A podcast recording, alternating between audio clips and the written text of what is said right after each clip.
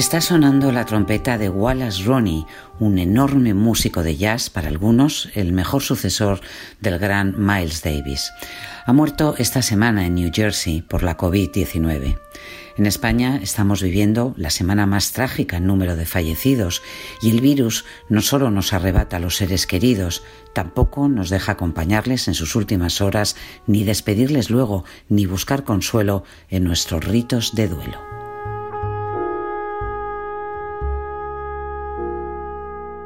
Hola, soy Montserrat Domínguez y esto es Extra, el podcast del País Semanal.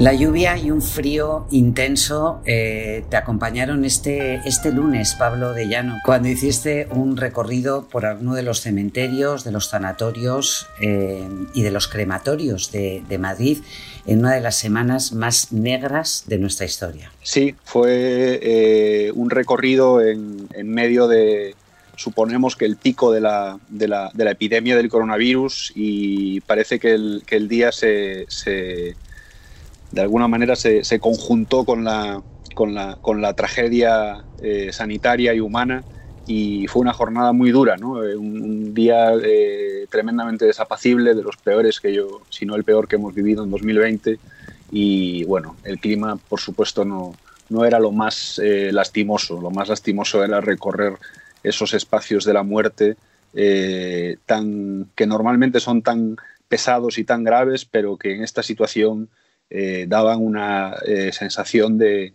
vacío y, de desamparo existencial profundísima.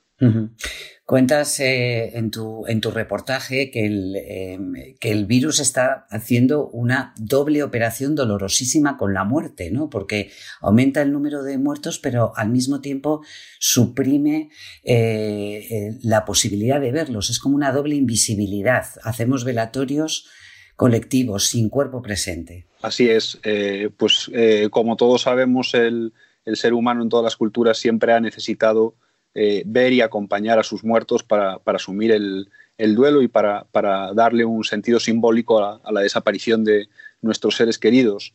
Y a causa de la asepsia con la que se tiene que tratar la muerte vírica, que exige que evitemos el contacto con los cuerpos, que que, sellemos los cadáveres y los convirtamos en, materia que no se puede tocar, que no se puede ver eh, y por supuesto a la que no se le puede dar eh, una despedida eh, común, con cariño, con humanidad, pues hace saltar por los aires ¿no? todas nuestras estructuras simbólicas y, nos encontramos eso, ¿no? ante, ante una especie de duelo masivo sin cuerpo presente que velar. ¿no? Y es algo a nivel antropológico eh, muy, muy complejo y que está causando graves problemas a, los familiares y a los allegados de la gente difunta y, seguramente eh, los especialistas nos, podrán dar cuenta en, las próximas semanas, meses, del, daño que, esto va a causar a nivel humano. Del trauma colectivo que supone, que supone todo esto. Cuéntame la escena, cómo viviste la escena de la despedida Em, de, una, de una mujer mayor, Inés, creo que, eh, que es cómo, cómo fue la despedida, dónde y cómo, cómo era, digamos, la puesta en escena tan solitaria de la despedida de, este, de esta persona. Fue en torno a las 11 de la mañana, eh, el cementerio de la Almudena estaba casi completamente vacío, eh, llovía, era una lluvia fría, casi, casi, casi de nieve, eh, el cielo estaba encapotadísimo, era un, gris eh, muy, muy terrible, ¿no? que abatía mucho. Y bueno, llegó un coche fúnebre negro, eh, se, estacionó justo delante de la puerta de entrada de la capilla, bajaron el conductor del coche, del coche fúnebre y tres familiares y salió a recibirlos el diácono de la capilla, Santiago Pérez, que sacó una, una mesilla donde puso eh, la cruz de Cristo y un cirio encendido, sacó el libro de exequias y dijo unas palabras eh, sin, tocar, a, por supuesto, a los familiares ni al conductor. Él iba con una mascarilla muy curiosa, una mascarilla de, yo le pregunté luego y me dijo que era una mascarilla de raso, era de color salmón y se la había hecho eh, pues una, modista que, va a su parroquia, Y yo le pregunté, bueno, pero eh, señor, señor Santiago, ¿por qué no le le dieron una mascarilla homologada, médica, y me dijo, bueno, aquí cada uno eh,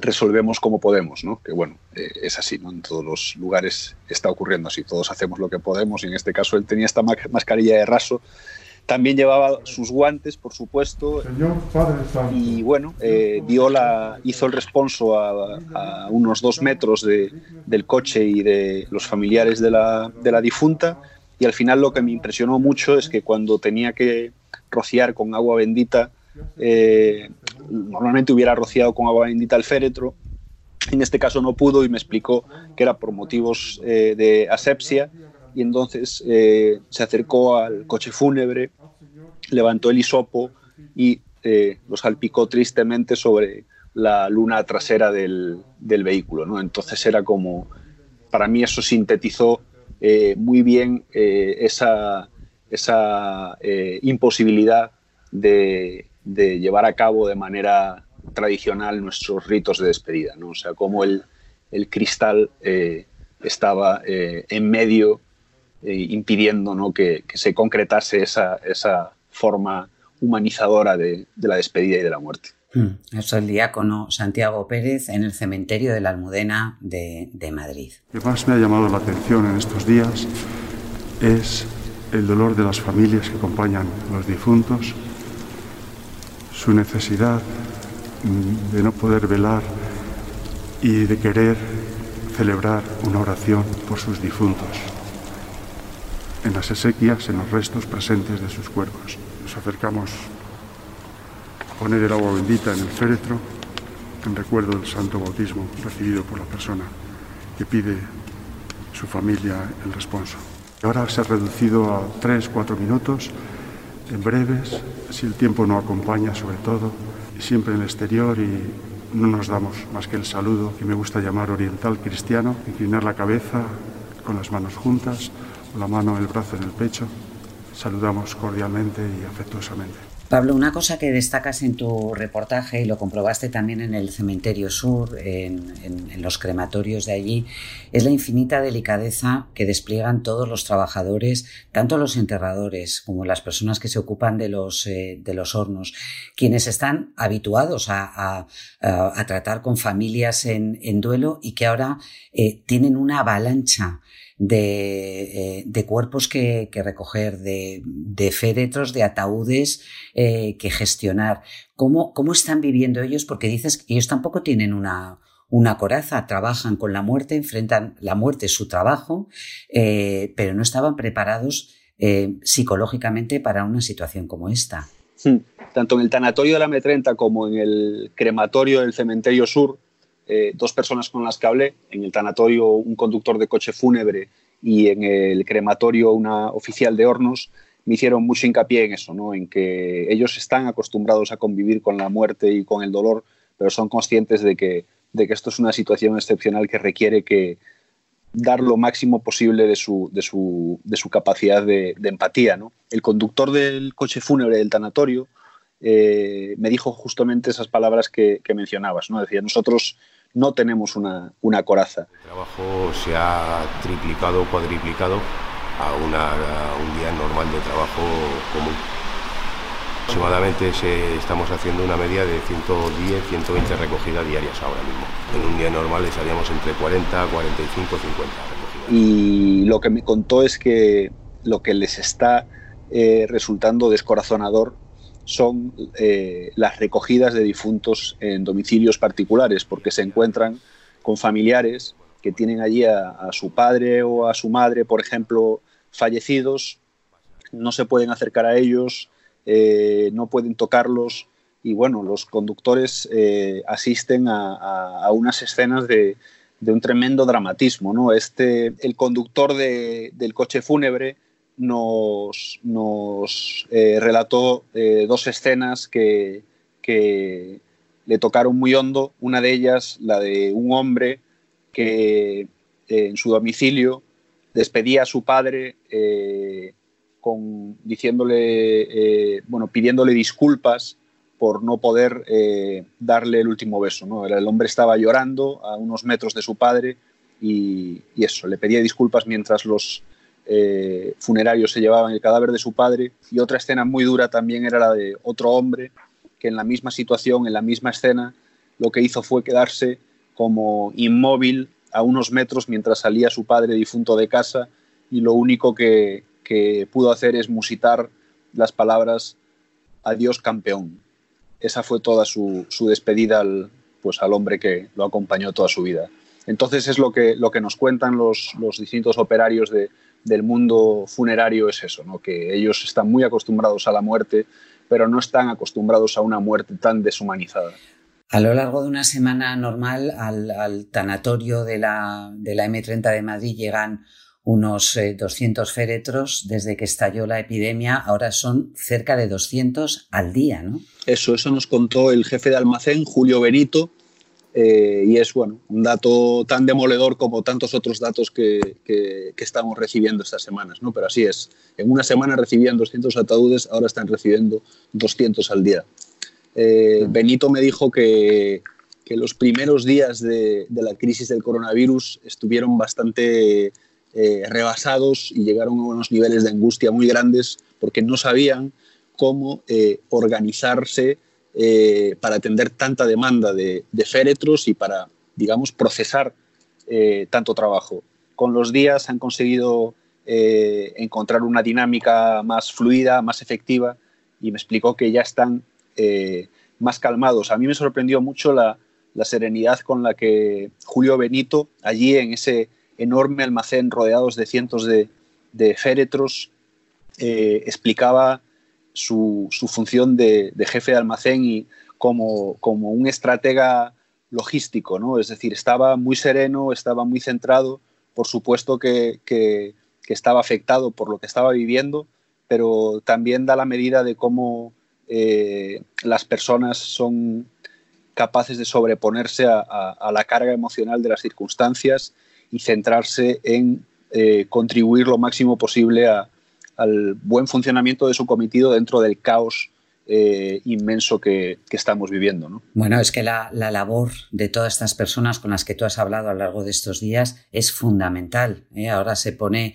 de relieve la inmensa capacidad de organización de logística eh, en, una, en una ciudad y en una comunidad, la de, la de Madrid, que está siendo la más duramente castigada de momento por, las, por el coronavirus lo importante que es que todo funcione, que la organización funcione y a pesar de eso, el, atasco que hace que muchos familiares días después todavía no hayan podido em, enterrar los féretros de sus personas queridas. Cuando todo esto pase, eh, todos nuestros muertos, todas las víctimas del COVID se merecen un enorme funeral en el que todos podamos em, presentarles nuestros respetos. Ya veremos cuándo, ¿eh? cuando todo esto pase, cuando, cuando sea posible hacerlo. Y tal vez se, merezcan lo que decía una, una vecina del barrio que, pasaba por allí cargada con dos bolsas del súper que se llamaba Silvia García, que decía, yo creo que, que, pronto volverán las risas y los correteos, ¿no? Y tal vez lo que se merezcan pues, nuestros muertos sea eso, ¿no? Que lo antes posible, pues que vuelva, que vuelva a la vida en honor a ellos. ¿no? Pablo de Llano, muchas gracias. Muchas gracias a ti, Monse.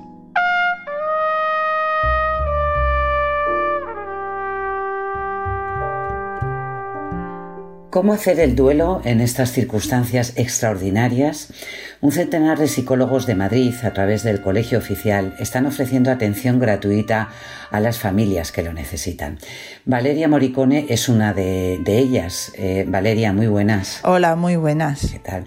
Valeria, muchos de vosotros tenéis experiencia en eh, paliativos, en oncología o en estrés postraumático, ¿no? Efectivamente, los profesionales que estamos a disposición en este, en este proyecto eh, tenemos, como tú bien has dicho, experiencia en psiconcología o en psicología en cuidados paliativos, en duelo o en estrés postraumático.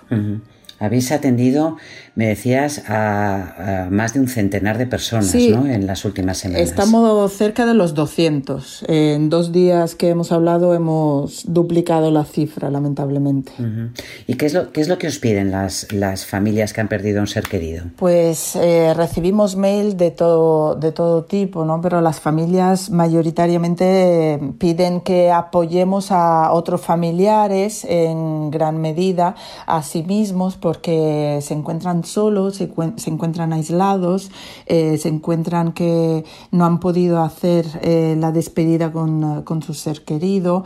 Eh, muchos saben que el, el, cuerpo de su ser querido está a la espera de incineración y esta espera les agobia muchísimo. hay otras familias que han tenido que, que pasar por múltiples duelos porque están igual han fallecido más de un miembro en una, en una misma familia. Entonces se ven desbordados de dolor, de angustia, de soledad y, de miedo. ¿no? Y a veces el, eh, simplemente el preguntar, ¿lo estoy haciendo bien? ¿Qué puedo hacer de más? Eh, ¿Cómo puedo apoyar mi ser querido? Eh, ya esto alivia mucho la carga emocional que, que tienen y les incita y les apoya para ir empezando este camino de elaboración del duelo. Mm. Qué situación tan extraordinaria y tan irreal, ¿eh? esa sensación de irrealidad, ¿verdad? Que nos, que nos envuelve.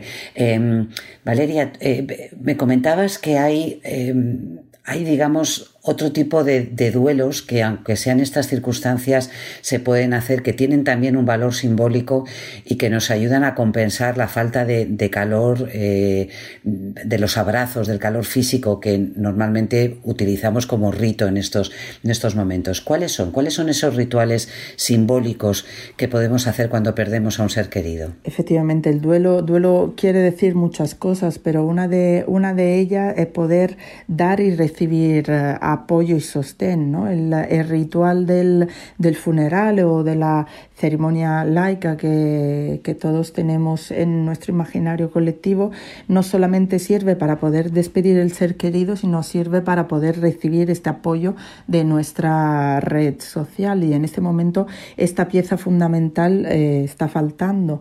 Entonces tenemos que eh, poderla mm, recuperar aunque sea de forma simbólica. Eh, por ejemplo, podríamos eh, organizar una videollamada entre los miembros más cercanos al, ser querido eh, y entre todos leer eh, una carta o poder rememorar las anécdotas o las enseñanzas que nos ha dejado nuestro ser querido. podemos empezar a escribir cartas o em, encender velas o poder preparar su plato favorito, poder em, en algún momento rendir homenaje a esta persona que nos ha dejado eh, y que esto sea un momento compartido con las personas que más queremos, aunque sea eh, a través de mensajes, de fotografías o de video, eh, videollamadas.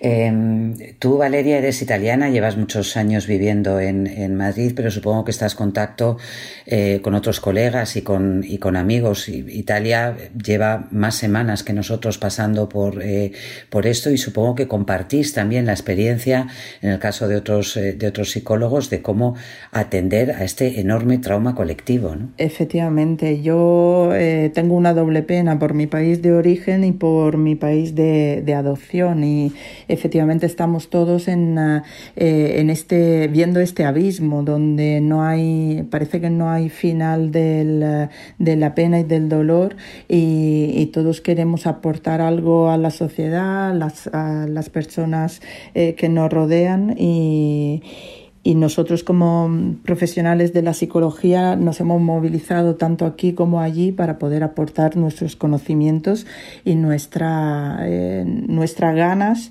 eh, y nuestro ser persona detrás de ser profesional también. Valeria, recuérdame cómo funciona eh, esta, esta ayuda que estáis dando de manera voluntaria y altruista a los, eh, los psicólogos. Hay un correo eh, a través del cual las, las, familias que han perdido a alguien se puede poner en contacto con, con, vosotros. ¿Cómo funciona? Efectivamente, no tienen que hacer nada más que escribirnos un correo a ayudaduelo.co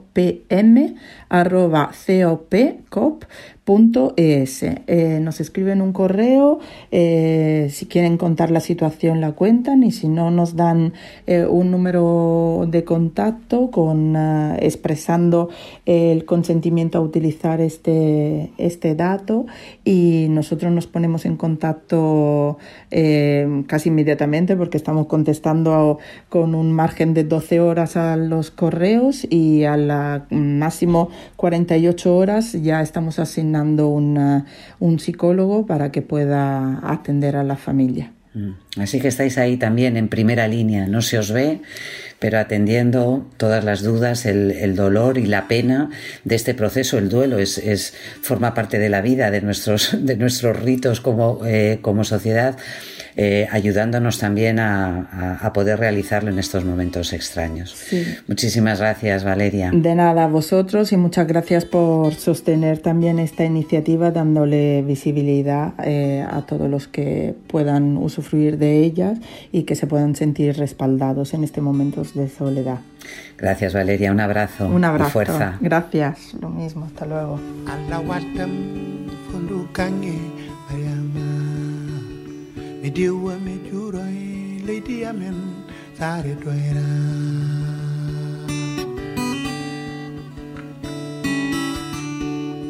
Y mientras tanto, la vida sigue ahí, agazapada en las casas, en modo pausa, con el freno puesto a uno de los impulsos más ancestrales del ser humano, viajar, explorar. Con medio planeta confinado, la mejor forma de hacerlo ahora es a través de la lectura. Y hace apenas unas semanas, los reporteros Bru Rovira y Alfredo Cáliz recorrieron para el país semanal la carretera que recorre Mauritania desde la frontera norte con Marruecos, el territorio del Sáhara Occidental, hasta el delta del río Senegal, del Sáhara al Sahel, entre los árabes bereberes y el África Negra. Bru Rovira, muy buenas. Buenos días, Montserrat. ¿Cómo estás? Bien, en casa, como todos, ¿no? A mí que me gusta tanto viajar. Eso te iba a decir, tú que eres un viajero que te has recorrido, bueno, muchos países, pero especialmente África lo, conoces eh, bien. El confinamiento tiene que ser más duro, ¿no? Bueno, hay los viajes interiores también, ¿no? Dicen. Oye, cuéntame, ¿qué es lo que eh, queríais mostrarnos al, al subiros en un coche y recorrer esta carretera que discurre con el desierto a un lado y el mar Atlántico al otro? Bueno, yo, yo amo mucho Mauritania porque es un país que he ido bastante, pero es este país de transición entre lo que sería el mundo este árabe, musulmán y tal, y el, y el mundo negro del sur.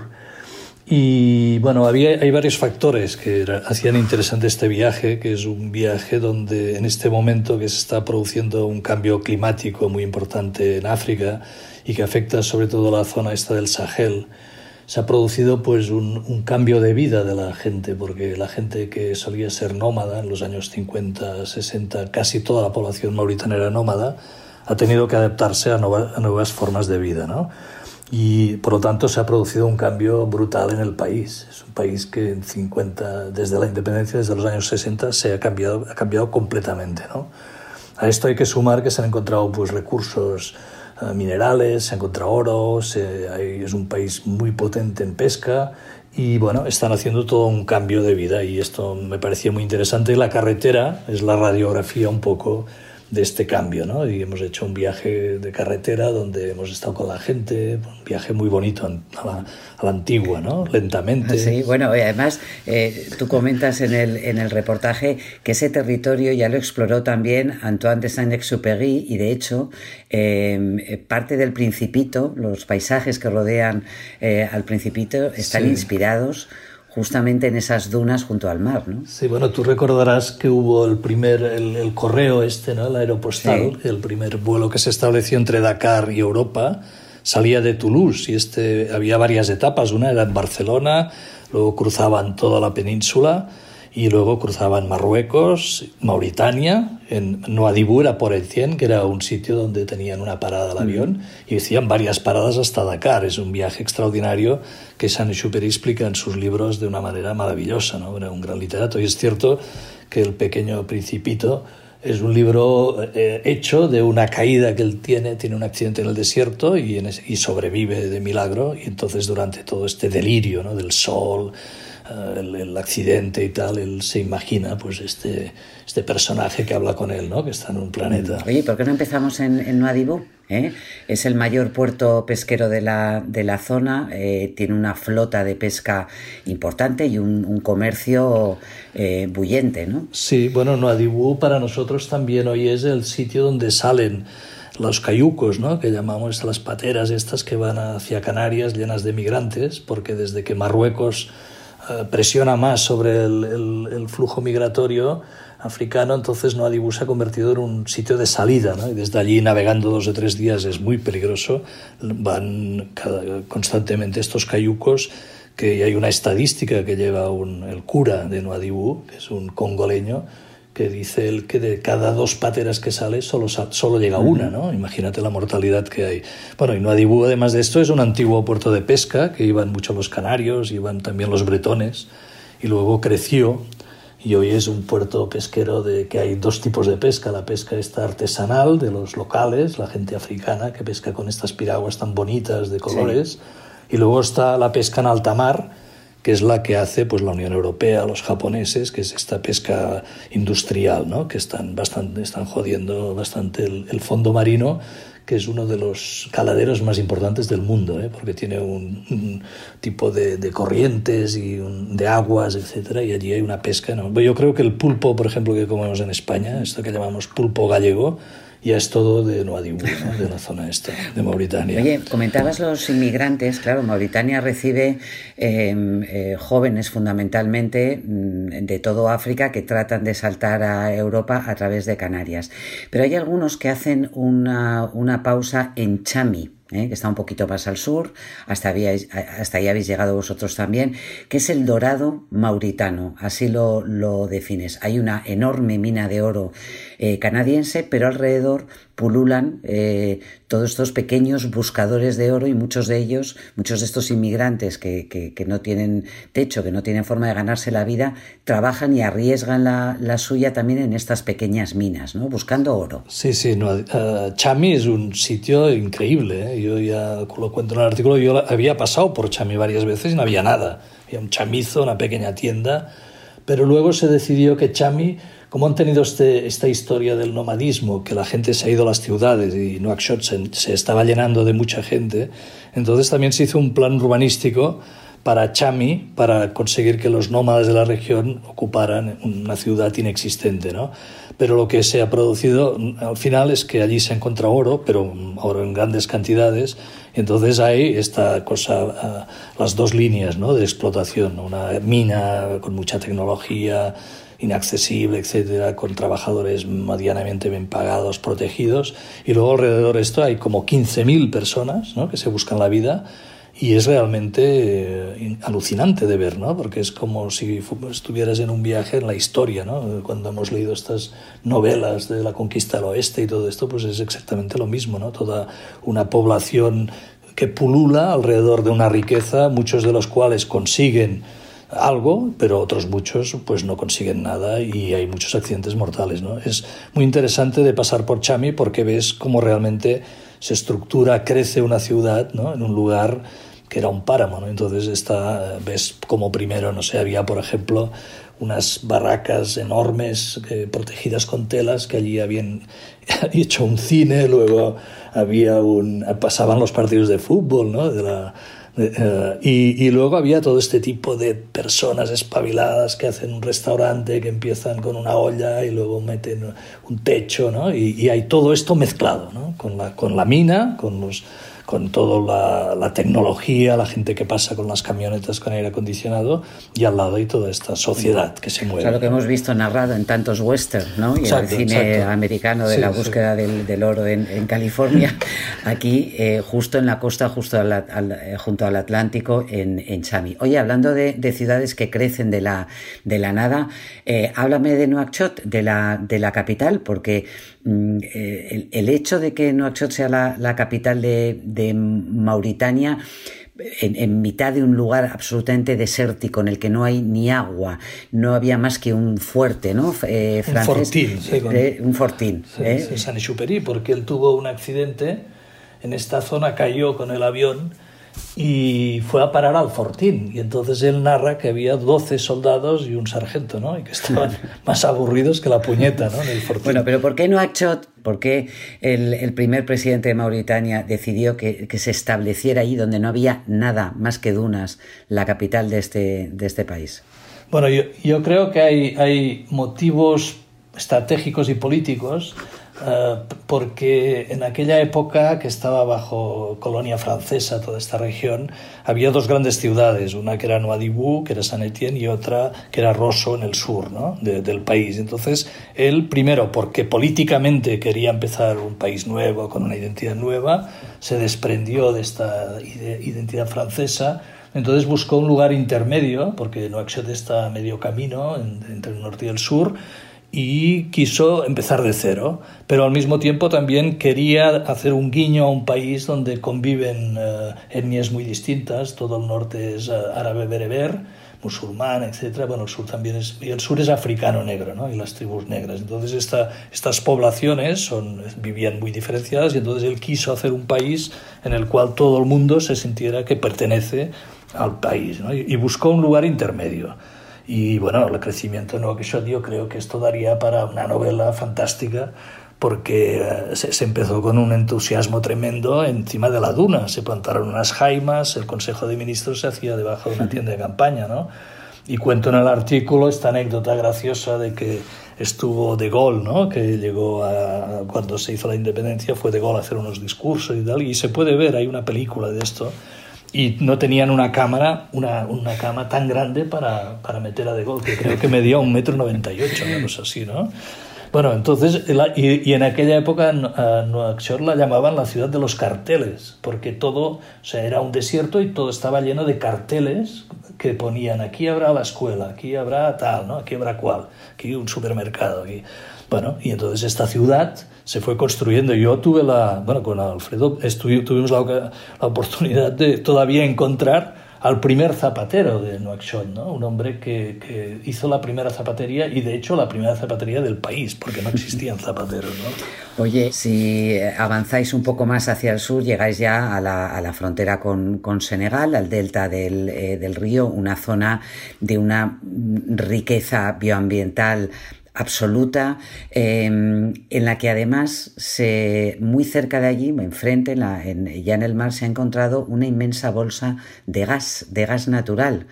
Eh, una riqueza que puede cambiar, bueno, que deberían compartir Mauritania y, Senegal y que cuya explotación y que la riqueza de esa explotación llegue al, al, pueblo depende en buena parte el futuro también del país, ¿no? Sí, sí, y crucemos los dedos, ¿no? Porque como sabes muy bien, en África se produce un fenómeno terrible, que es que como más recursos tienes, más problemas tienes, es decir, lo que llaman la maldición de los recursos, ¿no? Es decir, cuando países como el Congo, que son riquísimos, o como Angola, que tienen mucho petróleo, lo que les ha pasado es que son países en permanente conflicto y en una enorme dificultad de construir un Estado soberano, ¿no? que porque entonces esta mezcla entre la corrupción propia y la, las, la, la intervención del capital extranjero que le parece mucho mejor tener gobiernos corruptos con los cuales no tiene que negociar precios, impuestos y estas cosas, uh, entonces esta combinación puede ser letal, porque en vez de utilizar los recursos para construir una sociedad, un país más justo, donde la gente viva mejor, se acaba convirtiendo en un, problema, en un, en un conflicto, ¿no? En un conflicto y el, el, dinero desaparece del país. Esto es un, por lo tanto, digo, crucemos los dedos, ¿no? Sin embargo, dicho esto, hay que estar contentos de que Senegal, que es un país muy necesitado, y Mauritania hayan encontrado este recurso brutal que parece que es, será importante, ¿eh? muy importante. A mí me, me, llama la atención una de las cosas que destacas en el reportaje y es que eh, Mauritania podría ser la Noruega del Sur por eso, porque tiene gas, tiene oro, tiene hierro, tiene eh, recursos pesqueros pesca, impresionantes, pesca. una sí, pesca, sí. claro. Entonces, de, dependiendo de cómo se gestionen esos recursos, eh, podía mejorar la vida de sus cuatro millones de, de habitantes. Por cierto, una, una nota más, la presencia china eh, cuentas, Bru, es también, es, inmensa en toda, en toda África, pero ahí concretamente en el delta del Senegal están construyendo un enorme puerto comercial, ¿no? Sí, sí, los chinos no tienen esta... van a saco y realmente hacen muchas cosas. Bueno, eh, en Mauritania están, tiene una presencia enorme y este puerto, que será un puerto estratégico, se está haciendo con un silencio absoluto, no se puede entrar en las instalaciones, nadie sabe lo que pasa, los trabajadores africanos que trabajan allí no pueden ser mauritanos, la persona que explica lo que ve es despedida, etc. ¿no? Los intérpretes, por ejemplo. Entonces, sí, los chinos están muy metidos y, se supone que será a cambio de algo, ¿no? Y ellos es como trabaja la China en África, que ellos hacen carreteras, hacen cosas, llevan sus obreros y luego se quedan recursos, evidentemente, ¿no? Se quedan recursos, les importa un pito la parte política, ¿no? Que es un poco el modelo colonial nuestro antiguo, que es que hacíamos proselitismo y economía, ¿no? todo esto, que ahora se ha acabado, por cierto, los chinos ya no lo hacen esto. Entonces sí que es una cosa que es una, buena, es una incógnita, ¿no? ¿Con qué se quedará China? ¿Se quedará con la pesca? ¿Se quedará con qué no? Pero lo hace cambio de recursos, evidentemente. Evidentemente, sí. Bueno, qué interesante va a ser seguir la evolución eh, del país, de la zona de los personajes que habéis conocido y que retratáis también en este, en este reportaje, en el que además em, déjame que insista en que y que recomiende especialmente los vídeos, porque con, con Alfredo Cálid Bru habéis hecho casi un experimento, ¿no? No son vídeos de viajes al uso, ¿eh? es, es, es, casi una cámara que capta el, el movimiento, son una absoluta delicia, están ya en la web de eh, del país eh, semanal y desde luego es la mejor forma leerte, leer el reportaje, ver las fotos de, Alfredo y esos vídeos que tienen casi un componente tan, tan aventurero como, como poético, eso de salir del encierro en el que estamos eh, todos ahora, salir fuera de nuestras cuatro paredes. Bruno Rovira, muchas gracias. Bueno, gracias a vosotros. Un abrazo y cuídate. Un abrazo, un abrazo.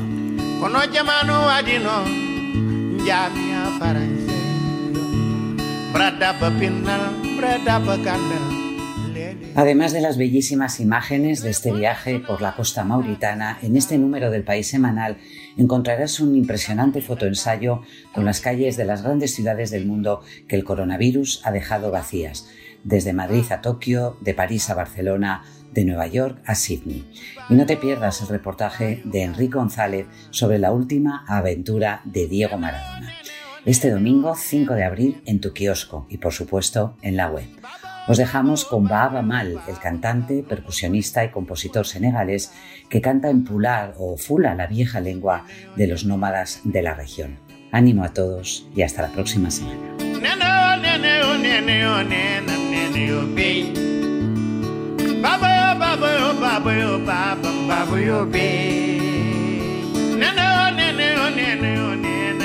yo big, yo, papa yo, papa yo, papa, papa yo big. Nene yo, nene yo, nene yo, nene, yo, yo, yo,